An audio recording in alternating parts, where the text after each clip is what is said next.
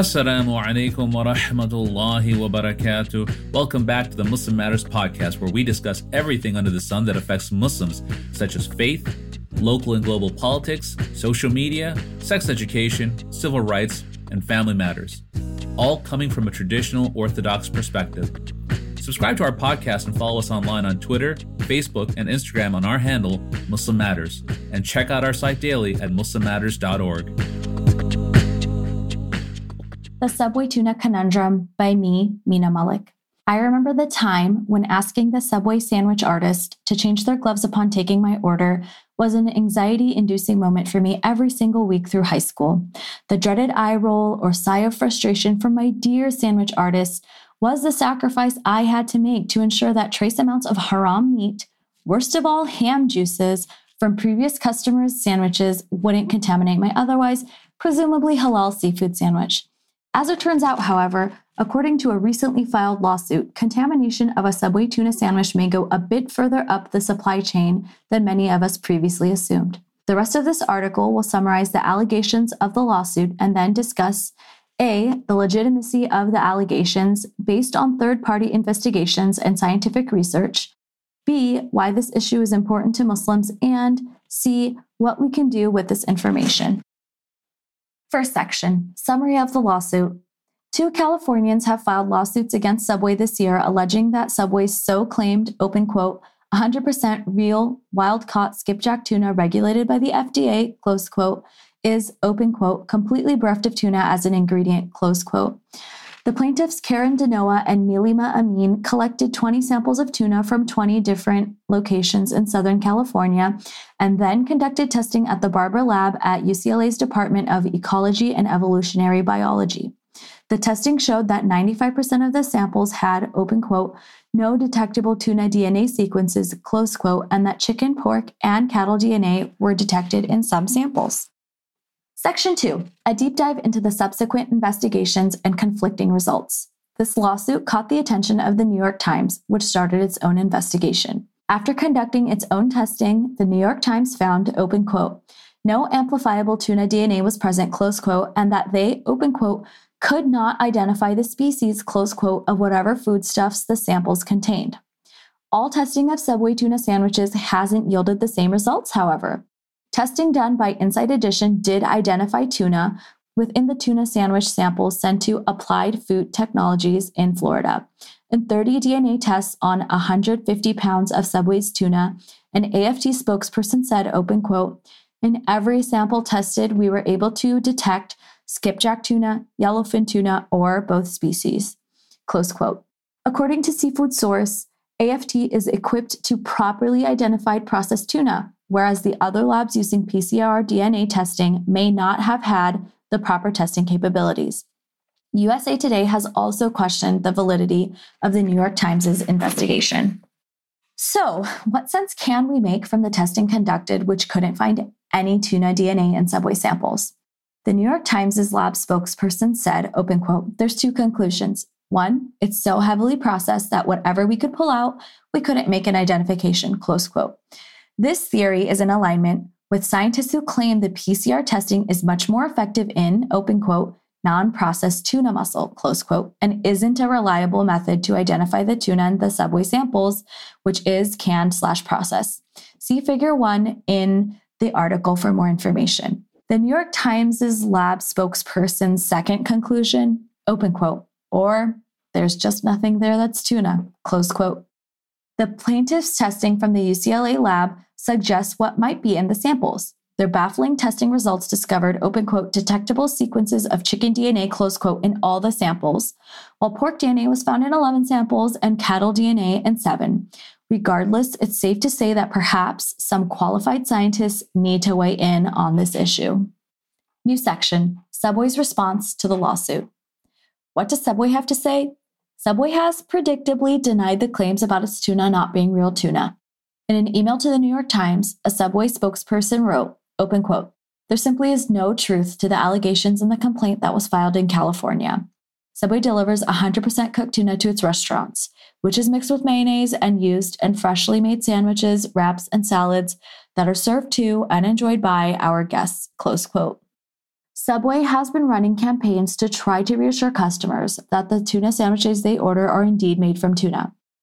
After discussing conflicting lab results in the previous section of this article, Subway just could be telling the truth.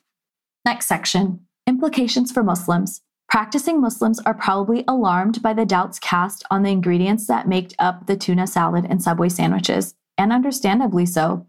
With Islamic dietary rulings, it is important for Muslims to know with certainty what meat they are consuming in order to determine whether or not they can consider it to be halal. All of the previously delighted Muslims who had settled to cater tuna subs from Subway for their next masjid event, instead of fighting over halal, zabiha halal, and hand cut zabiha halal, are getting ready to draw out their butcher knives for battle. Forget moon sighting wars, we're moving into meat slaughtering wars now on an individual level.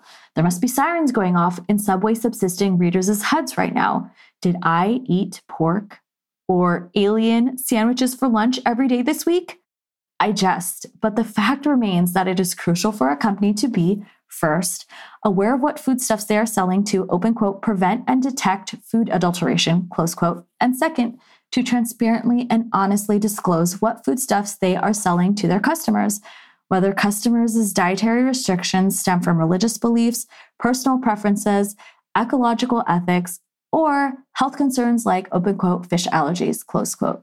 Since many of us are incredibly far removed from the original sources of the food that we eat every day, we have to rely on the regulation of the food industry to ensure we know what we are purchasing and then consuming. Let's take a quick spiritual sidestep here. I know there are readers who are so frustrated that yet another food might be haram after all. Honestly, I also had a major sandwich artist eye roll when I was asked to write this article. The halal haram debate can get exhausting and overwhelming, but it's due to the nature of the way food is produced and consumed in our times. The dietary restrictions Allah subhanahu wa ta'ala has placed on his believers are not extensive or complicated. However, the reality that so many of us are so far removed from our food cultivation and creation makes the halal haram issue a problem because it necessitates extra investigation and care when it comes to purchasing and consuming food. If it takes a little extra effort to stay obedient to Allah's divine rules, we can hope for an even greater return for our obedience. Final section. So, what next? The plaintiffs on the case filed a third amended class action lawsuit on November 8, 2021, against the fast food franchise after a federal judge dismissed two previous lawsuits. We'll have to wait and see how the lawsuit unfolds and if any further investigations provide a conclusive answer. If the testing results from the lawsuit are legitimate and sufficient, could the issue stem from food handling practices within Subway franchises themselves rather than an issue in the production of the tuna?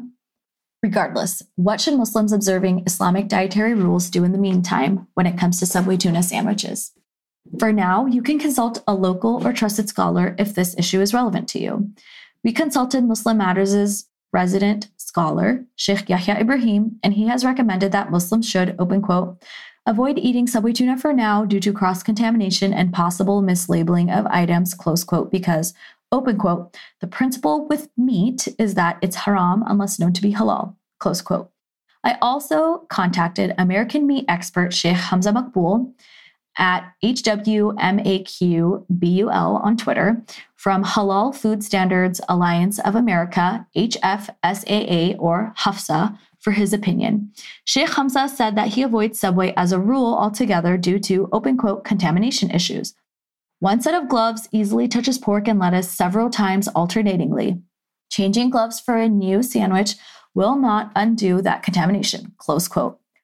Ouch. My 17 year old self is shook in hindsight. Maybe I wasn't being overdramatic about those ham juices. After hearing these opinions, if Subway tuna sandwiches are the love of your life, I'm sorry you have to go through this painful breakup. At the end of the day, I'm just glad that Muslims aren't the only ones making a big stinking tuna about this issue. For many others are also disconcerted by the possibility of not knowing exactly what they're eating.